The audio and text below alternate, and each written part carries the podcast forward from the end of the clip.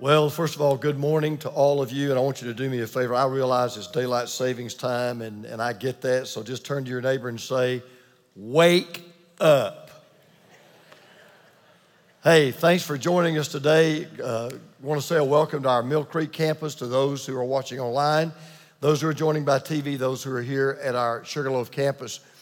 I couldn't believe it when I read this headline. This was the headline of the newspaper. I want the last check I write to bounce. Now, my first thought was okay, here's somebody that doesn't have a clue on how to manage their money. They, they spend every dime that they've got. They don't realize that there's more to life than spending and getting. And I thought, what a fool this person was. Well, then I decided to read the article. And, and I read about the man who said this. And boy, did I realize you can't judge a book by its cover. Did I realize how wrong I was? Let me tell you who said that. His name is Charles F. Feeney. You probably never heard of him. He is, or at least he used to be, a billionaire. He made his fortune in the duty free shopping industry. And in 1984, he made a decision which he didn't tell anybody about, he kept it a secret. He formed a private foundation that was called Atlantic Philanthropies. And for 15 years, he ran it anonymously. Nobody knew who was behind it. Even though it was one of the largest sources of charitable giving in the United States, Ireland, South Africa, and Vietnam. Without telling anybody, secretly, he turned over this duty free business to this foundation and he continued to invest while giving money away to direct medical care, education, criminal justice, and peace building. Now, here's the amazing ending of this story Atlantic Philanthropies will close its door sometime around 2020. And when they do, they would have given away over $8 billion, at which time it will be the largest organization in history to have voluntarily shut itself down. And that's why Charles Feeney said, My goal is for the last check I write to bounce. And I read that and I thought, you're not a fool after all. You're one wise dude. As a matter of fact, he's not irresponsible after all. Here's what Mr. Feeney understands he understands that personal prosperity is for the purpose of purposeful generosity.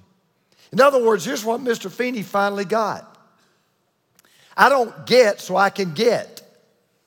I don't get so I can have. I don't get so I can keep.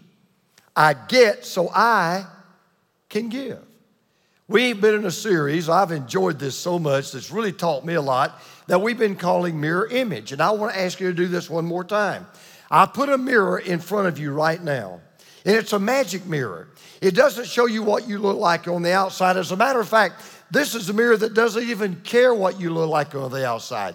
This mirror shows what you look like on the inside. Here's my question What would you look like on the inside?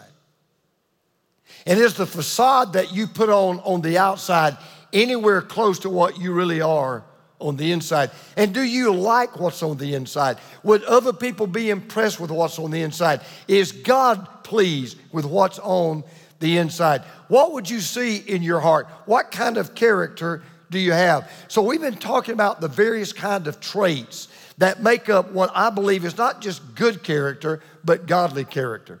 And quite honestly, today, we're going to probably deal with the one that's probably the hardest to, for us to practice, but I think it pays the biggest dividends. We've already talked about it, and that's generosity. Now, I, want to just ask you a question, and I, before you even answer it, don't answer it till the message is over. But here's my question. Now be honest. Would you consider yourself a generous person? Now don't answer that too quickly. Would you say, yeah, you know, James, I, generosity, I, yeah, that's, that's kind of that's kind of one of my traits. I, I think I would be, uh, uh, call myself a generous person. I think that, that people would think that I'm generous because I, I want to tell you, you know, in all of my years, I thought about this the other day. In all of my years, I have never met a selfish, greedy person of high character. I never have. I, I, thought of someone, as a matter of fact, there's somebody I'm thinking about right now as I was going over this message. There's someone I know very, very well, and, and, and I can't tell you who it is. I can't reveal his identity because it would be harmful. And, and quite frankly, some people would figure out, because they know me and know who I am and know who I know, they would figure out who it is. But I know someone, they, they hoard what they've got, they're selfish, they're greedy, and they've got tons of money. And I'll tell you something else about this person I know, and this is a real person. He's not only miserable, but he makes those around him miserable. I don't think this man could even spell generosity. And he portrays the same three traits I see in every selfish, greedy person I've ever met. Number one, he's very insecure. He worries all the time about his wealth and about his money and what's going to happen to it after he's gone, worries about it all the time. He's insensitive uh, to, to, to the needs of others. He's insecure, he's insensitive. It never occurs to this guy ever how much of a blessing he could be with the way God has blessed him. That never crosses his mind. It's not even on his radar screen. And he's very inconsiderate of the feelings of others because greed and selfishness has turned his heart cold as ice. He doesn't trust anybody. He thinks if you're nice to him or if you do good things for him or you try to build a relationship with him, you're just after his money. And so today we're going to look at a story about a woman in the Bible that is so remarkable. As a matter of fact, every time I read this story, I go, I just can't even believe this made it into the Gospels. I can't even believe that it, it, it's, it's even in the Bible because it didn't involve a miracle. And the reason the story is so phenomenal is because of what Jesus said and what Jesus saw. And what Jesus said was so remarkable because what he saw was so refreshing. He saw the greatest example of generosity that's ever probably been performed in the history of this world. Seriously.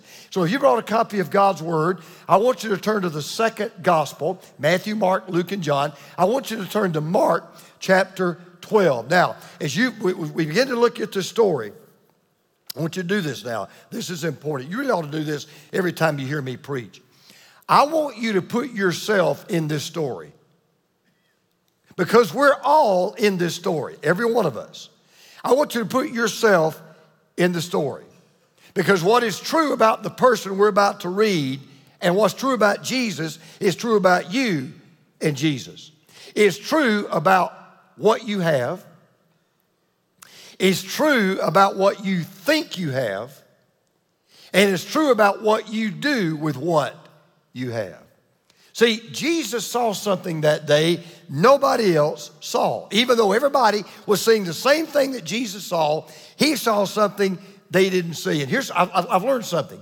When you begin to see things the way Jesus sees things, when you begin to see things the way Jesus sees things, you will see things that nobody else sees. And you'll see them in a way nobody else sees them. You'll see people in a way you've never seen them before. You'll see things in people you've never seen in people before. You'll see world events in a way that other people don't see them. And you'll see things in world events that other people don't see. And again, it's just amazing to me the story is even in the Bible. Because what this woman does and what this woman is talked about, she, she does something that to the ordinary eye is so small, it's so unimportant, it's so inconsequential that nobody that day would have given it a second thought except Jesus. As a matter of fact, when everybody walked out, only one person was talking about it Jesus. Only one person was impressed by what happened Jesus. Only one person couldn't get over what happened Jesus. As a matter of fact, the reason why we're talking about it today, 2,000 years later, is because Jesus is the only one that left talking about it. So there are three things I want you to see that happens in this story because what's happening, what happened then, happens every single week right here in this building. And it happens to you in many places where you go and in many opportunities you have that you may may not take advantage of, okay? Here's what happens in the story. Number one, Jesus anticipates when we give. He, he anticipates when we give. Now, I got to thinking about my mom and dad. You know how I knew that my mom and dad got bored and didn't have anything else to do? I, am not, not making this up when they built a mall in Gainesville, Georgia, where I was born and raised, they finally built this mall. It's called Lakeshore, was called Lakeshore Mall. I guess it still is. They built this mall called Lakeshore Mall, right? And that was kind of the thing everybody got to do. We didn't know what a mall was. I didn't know what a mall was when I was growing up. They finally built a mall, so it was the kind of the end thing to go to a mall. Well, I learned after a while, when mom and dad really got bored, here's what they'd do. They'd say, okay, we're all going to the mall. You know why mom and dad went to the mall? They didn't go to shop. They didn't even go window shopping, they went people watching. That's what they do. Mom and dad had a certain bench, it was right in the middle of the mall. And mom and dad would go. I mean, I hated going to the mall because what they would do. Mom and dad would go to the mall, they'd sit on this bench, they would sit there for an hour and they would never ever move. They just watch people. And you can, you know, it's kind of, people are really amazing. But I mean, I could just always knew, well, mom and dad's bored. They're bored out of their mind because we're going to go to the mall. We're going to watch people. That's why I think the story we're reading about, I'm absolutely convinced Jesus must have, just, must have been just bored out of his mind. I mean, there just must not have been anybody sick that needed to be healed, nobody hungry that needed to be fed. He, he must not have had anything else to do. Because listen, it's a slow day when you say, hey, let's go down to the temple and watch people give an offering. I mean, that's, that's a pretty slow day. You got to be pretty bored to say, hey, let's go to the church and let's watch what people put into the place. Let's watch what strangers drop in the coffin. That's exactly what happens. Listen, Jesus sat down opposite the place where the offerings were put and watched the crowd putting their money into the temple treasury. Many rich people threw in large amounts. Let me tell you what's going on. Whenever you walked into a temple, it wasn't like what we do today. They didn't pass a bucket or pass a plate or anything like that. When you walked into a temple, there, there was a certain section down front where the offerings were received, and Jesus purposely goes down to the front, gets a front row seat where he can watch what these people are giving. This is one time he said, Guys, we're not going to be back row Baptists today, okay? We're going to be front row folks. I want a front row seat. I want to watch what people are giving. Now, what is so unique is whenever Jesus was teaching or whenever Jesus was performing a miracle, everybody wanted a front row seat. Everybody wanted to get as close to Jesus as they possibly could. This is the only time in the life of Jesus where we're told he wanted a front row seat. Now, once again, I understand. If it's a football game, I'd get it. If it was a concert, I'd understand. If it was a great play, I'd say, yeah, you want the best seat in the house. I mean, this is an offering, folks. This, they're just giving money. And Jesus says, I want a front row seat. I want to watch and see what everybody is giving. Now, let's be honest. Today, that'd be considered rude. I mean, can I be honest? So we passed this the buckets a while ago, the baskets. So now, how would you like it if we did it? In, I said, take your time and do not pass it till I watch what you put in that bucket. You wouldn't be back next week. You say, how rude, how nosy, what a busybody you are. I, I can't believe you would do that. Okay, well, I got a news flash for you. You ready? Buckle your seatbelt. Jesus is watching your offering. Jesus is watching. He's anticipating what you give. He still watches what we give, He still watches what we don't. Now, by the way, Jesus was not the only one that was watching. A lot of people were watching because the treasury was a public place. It was kind of like, this was kind of like a place where you deposit your money. The, the, the, the, the temple was kind of the God's spiritual bank. And this is where people would go and they would give to God's work. And, and it really was kind of fascinating because they didn't, they did it, they kind of made it exciting. See, back in the day when you there, would be this section down in front of the temple, and there were the there was 13 brass treasure chests. They were called trumpets. And they were kind of shaped like inverted horns. So you had the narrow part at the top and you had the broad part down at the bottom. So rich people would come, they'd have a bag full of coins, and they'd throw these coins in such a way they'd go round and round and round, and they'd, they'd make this loud ringing sound because everybody then could see, boy, he gave a lot of money. And everybody could hear, man, she gave a lot of money. And they wanted everybody to know that they got, gave a lot of money. And that's what they that's why we that's where we get the phrase tooting your own horn or blowing your own horn. We get it from that temple giving because the people, the rich people wanted everybody to know and everybody to listen, everybody to see, and everybody here. Look how much money I'm giving. That's why we're told in verse 41 that the rich people threw in large amounts. They, they didn't know, people, you didn't have to guess how much people were giving. You didn't have to wonder how much people were giving. You could see it and you could hear it. It was called sounding the trumpet. And Jesus is watching. And Yogi Berra was right. You can observe a lot just by watching. And so Jesus is watching these people, very observant. He's anticipating what people were giving. He knew exactly what everybody was putting in. And he was well aware that there were rich people that were coming in and they were putting in a large sum of money. Now, let me stop right here and make sure you understand something. Jesus was not condemning the rich people for giving a lot of money.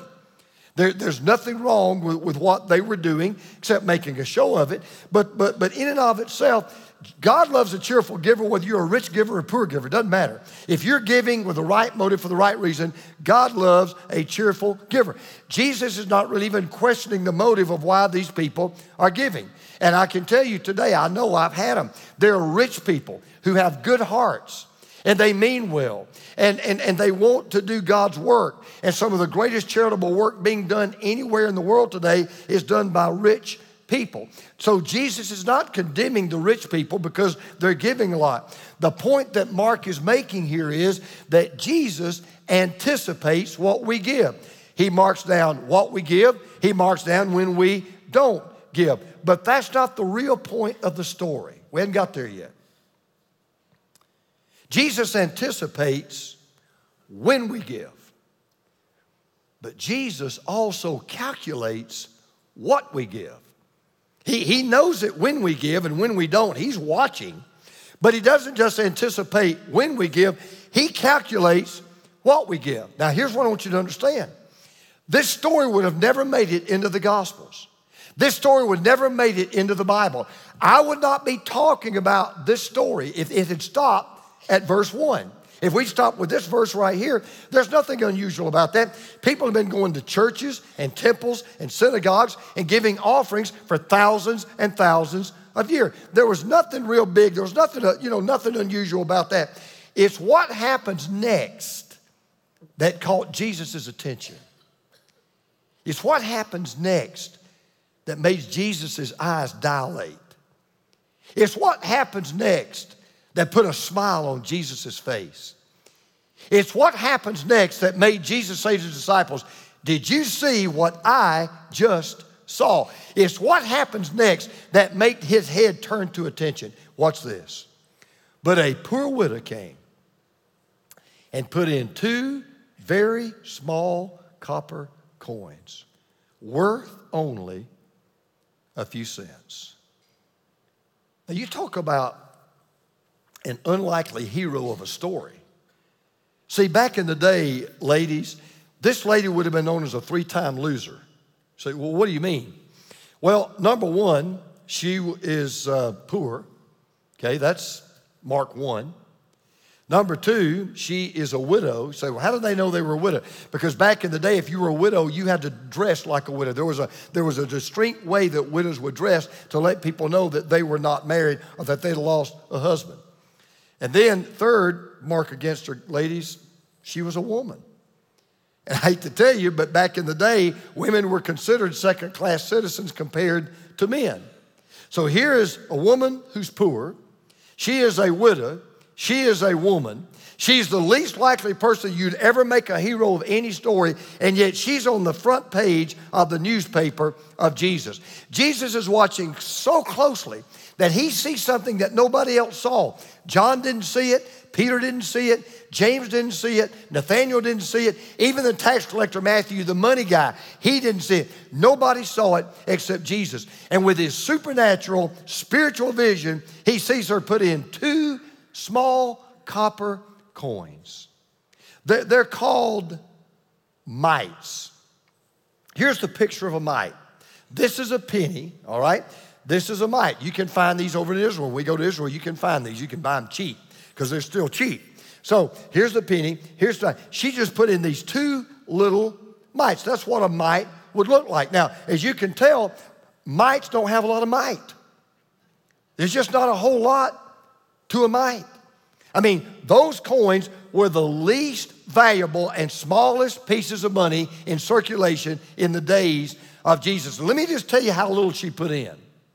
The average daily wage of a common laborer 2,000 years ago, if you just made, you know, minimum wage, average laborer, you made 15 cents a day. That's, that was, that's what the average laborer made, about 15 cents a day. Those two coins put together were the equivalent of about one one hundredth of that amount. As a matter of fact, it was less than one tenth of one cent. So, what that lady gave in today's dollars was about one tenth of a penny. Nobody, I mean, nobody gave her offering a second thought. But Jesus gave it a second look. And he's so impressed by what this woman has done. He is so blown away by what this woman has done. He calls his disciples over. He says, Guys, did you see what this lady did? And he makes a statement that I promise you made the disciples wonder you must not have done real well in math. You, you must have not made good grades in arithmetic. Because listen to what Jesus says. Calling his disciples, he said, Hey guys, come here. You got to see this. Jesus said, Truly I tell you, now watch this. This poor widow has put more into the treasury than all the others. Now listen to what Jesus said. He didn't just say, well, she's put in more than that lady, or she's put in a little more than that guy. He said, take all the offering that everybody's put in today, and this lady has given more than all of them. Now, I don't mean disrespectful. I, I really never disrespect Jesus. But I majored in accounting. And if I had been there, I, I, I, would probably have said, Lord, I don't, how did you do in math? Who was your math teacher? Maybe you went to a bad school. Because I know the bottom line is the bottom line, and I'm sorry. There just isn't any way that one tenth of a penny could be more than all the rich people have put in, put together. But Jesus was saying, oh, no, no, no. Let me teach you a lesson about generosity. The most generous givers do not necessarily always give the largest gifts. The most generous givers don't always give necessarily the largest or the biggest gifts. See, here's what I want you to hear. This is going to rock everybody's world. It rocks mine every time I think about it. We measure generosity by how much we give. That's not the way Jesus measures generosity. It's not by what you give. There's a difference between, listen, there's a difference between giving the greatest amount and being the most generous giver. A million dollars may be a dream gift, but a tenth of a penny may make you a dream giver. Now, you talk about generosity. See, this is where a lot of you are about to wake up to something. Are you listening? Everybody, raise your hand if you're listening. Now, if somebody didn't raise their hand, slap them right now. All right, look up here. If you don't hear anything else I tell you, I want you to know what I'm about to tell you. You don't have to be rich to be generous. Now, if you heard that, nod your head. You don't have to be rich to be generous. You don't get a pass if you're not rich. You don't get a pass just because you don't have nearly as much money as the person sitting next to you. You may make minimum wage waiting tables at a restaurant, sitting next to a person right now who drove a Mercedes into the parking lot. That doesn't mean you can't be just as generous, if not more generous, than that person. Because here's what this poor te- widow teaches us. You ready? Number one, you don't have to be rich to be generous. Number two, you don't have to have a lot to give. And number three, you don't have to have a lot to have a lot to give a lot. You don't have to have a lot to give a lot. Because here's the thing that just blew everybody away Jesus does not measure what people give the way we measure what people give. We look at the portion, look how much that guy gave. Jesus looks at the proportion of what people give. Here's the difference we look at what people put on the table, God looks at what you've got left in your wallet. That's the way God measures it. That's the way Jesus measures it. That's the way He looks at generosity. He looks at it in a totally, totally, totally different way. We look at what people put in Jesus looks at what is left over. And I'll tell you something, there's going to be a lot of, you know, one of the reasons why I'm looking forward to heaven? There's going to be a lot of surprises when we get to heaven. You ever thought about that? I heard Adrian Rogers say one time, it'll take another world to tell us who the really great preachers are. Let me tell you, some of the greatest preachers on this planet we've never heard of. They'll never be the president of some Baptist convention. They'll never be on television. They'll never write a book. Nobody will ever ask them to sign their Bible. But they are unbelievably great preachers of the Word of God. We just don't know who they are, but God does. And one of these days, we're going to get to heaven and we're going to realize that some of the most generous people who ever lived were some of the poorest people we ever knew. Because Jesus is not impressed with the greatness of what we give, but the generosity of what we give. I mean, go back to that day in the temple. Everybody applauded, everybody stood up, everybody cheered what the rich people gave. Only one person applauded what the poor widow gave, but it was the applause of the only one that mattered. See, Jesus anticipates what we give, He knows it. He knows it when we give, He knows it when we don't. Jesus calculates what we give, not by how much we put on the table, but how much we leave in our pocket. Not by how much the gift was worth, but how much the gift really cost. See, and I'm not, I'm just using an example, I'm not knocking him. Bill Gates could come in here and give a, our church $10 million. Never miss the money. But Jesus would say, But Bill, you're worth $50 billion. It's not what you put on the table, it's what's left in the pocket. Bill, that, that, that, that million dollars is worth a million, but it really didn't cost you a million. And see, by this, by Jesus's grading system, she got an A plus for generosity. So Jesus anticipates when we give. Jesus calculates what we give. Now, watch this. Jesus evaluates why we give. He evaluates why we give. See, here's the amazing thing this poor little widow becomes the hero of this story. She didn't even know she was writing. And, Jesus sums up why he was so enamored, so impressed, so blown away with this woman who gave such a small, big gift. Here's what blew him away. Watch this. He said, Let me tell you why my math is correct. They all gave out of their wealth, but she, out of her poverty, put in everything, all she had to live on. Now, once again, Jesus reminds us, we're reminded just how poor this woman was, because if you go back and read this story, she's called poor, and then Jesus refers to her poverty. And those are two completely different Greek words. The first word that translated as poor describes someone that's totally destitute, someone that's a beggar. Today we talk about someone who's homeless, who has absolutely, you know, very little source of income. Today, she probably would have been on public assistance, government assistance. And the second word for poverty means basically having nothing. She didn't have anything. She did all she had was the clothes on her back. But when you really read this carefully, what Jesus said was, guys, you know what you're missing? Here's why you don't get what happened today. All these other people you watch put all that money in the treasury.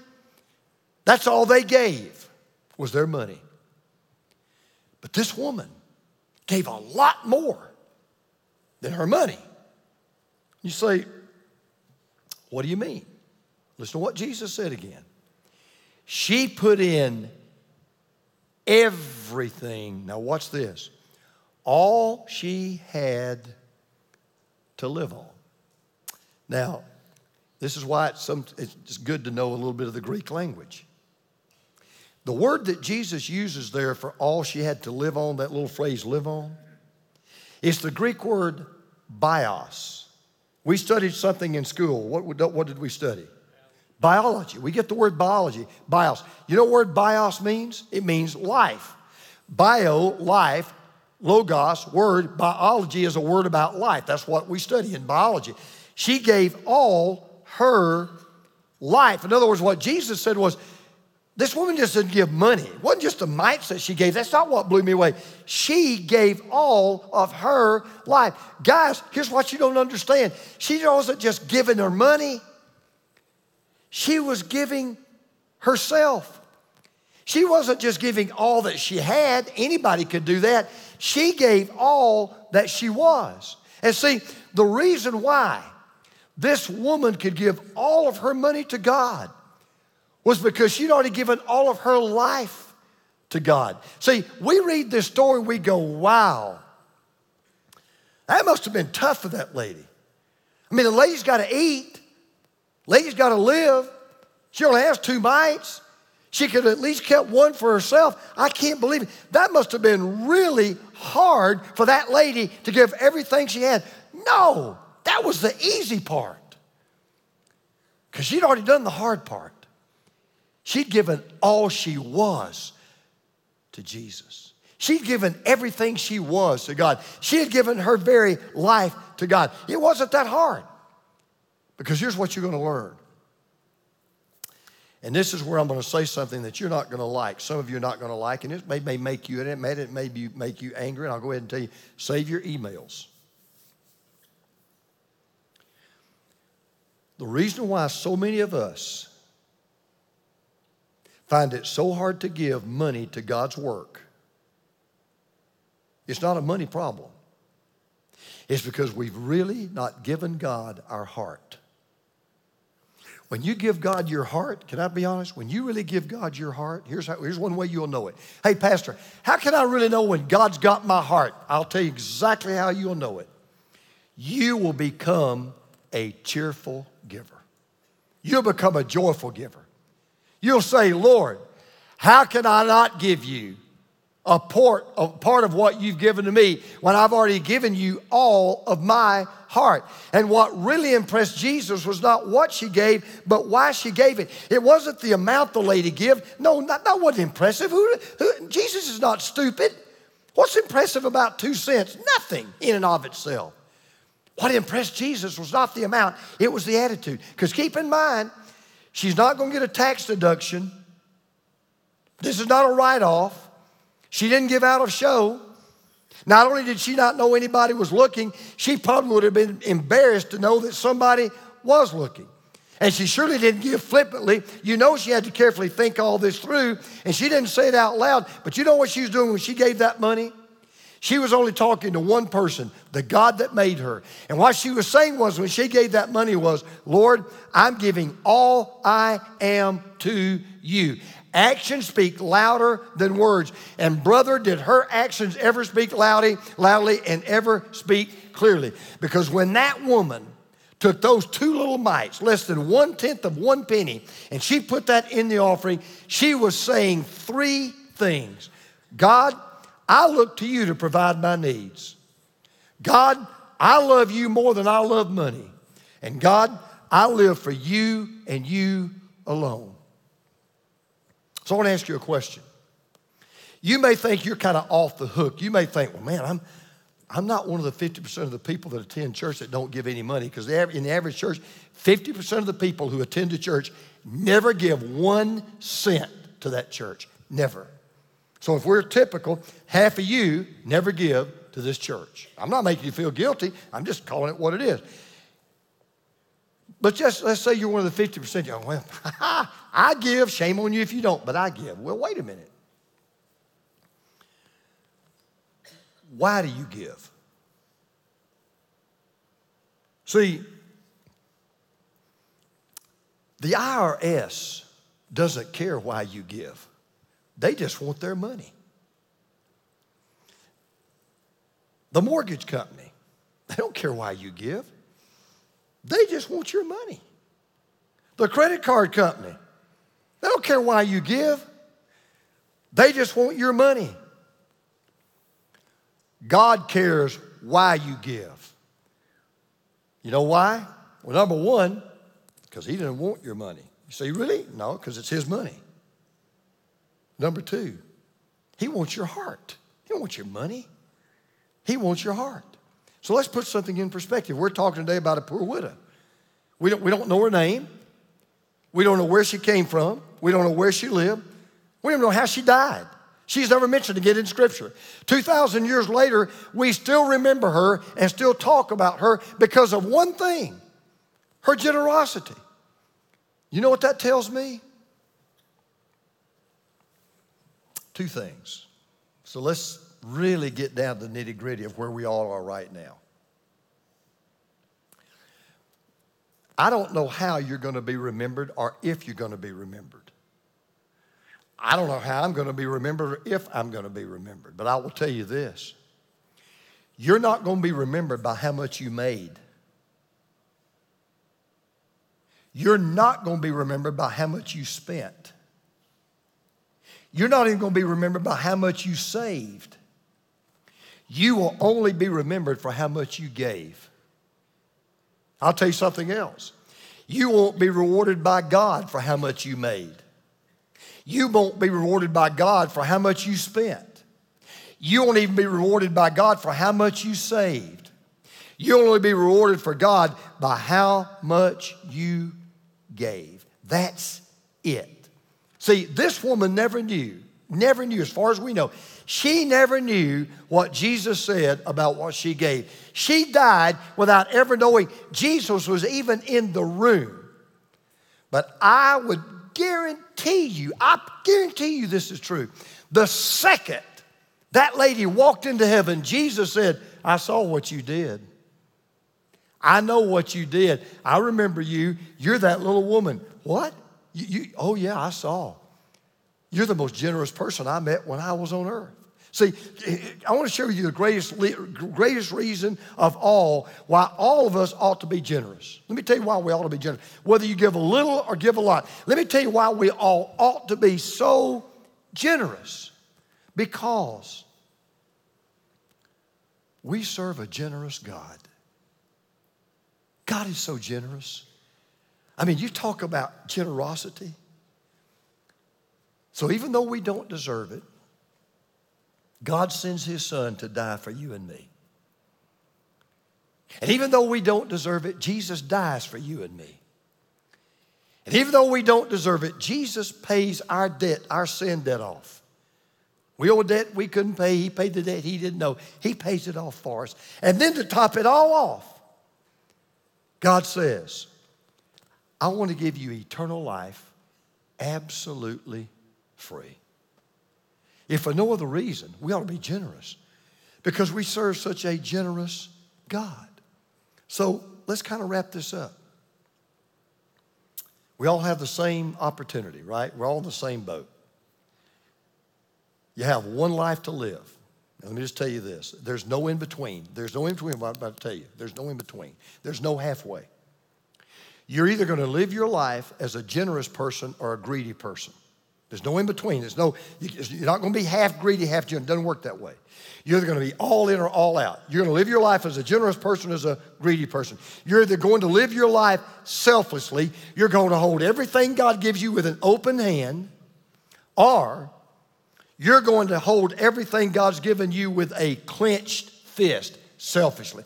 Everybody, every one of you right now, every one of us, me included, you either hold what you have right now like this, or you hold what you have like that. So, on Sunday night, April the 7th, we're going to have a seminar at our Sugarloaf campus here it's on how to steward your money God's way. It's actually open to both campuses. It's going to be from 5 o'clock to 7.15. Every, all of our campuses can attend.